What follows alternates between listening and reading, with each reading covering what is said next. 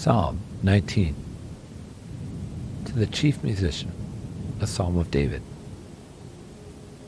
The heavens declare the glory of God, and the firmament showeth his handiwork.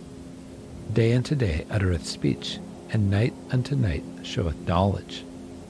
There is no speech nor language where their voice is not heard. Their line is gone out through all the earth, and their words to the end of the world. In them hath he set a tabernacle for the sun, which is as a bridegroom coming out of his chamber, and rejoiceth as a strong man to run a race. His going forth is from the end of the heaven, and a circuit unto the ends of it, and there is nothing hid from the heat thereof.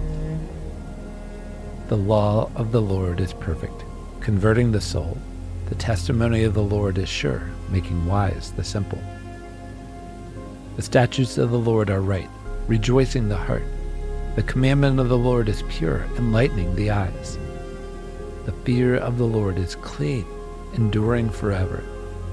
The judgments of the Lord are true and righteous altogether. More to be desired are they than gold, yea, and much fine gold. Sweeter also than honey and the honeycomb.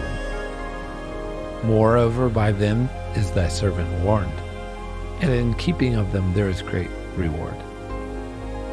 Who can understand his errors? Cleanse thou me from secret faults. Keep back thy servant also from presumptuous sins. Let them not have dominion over me.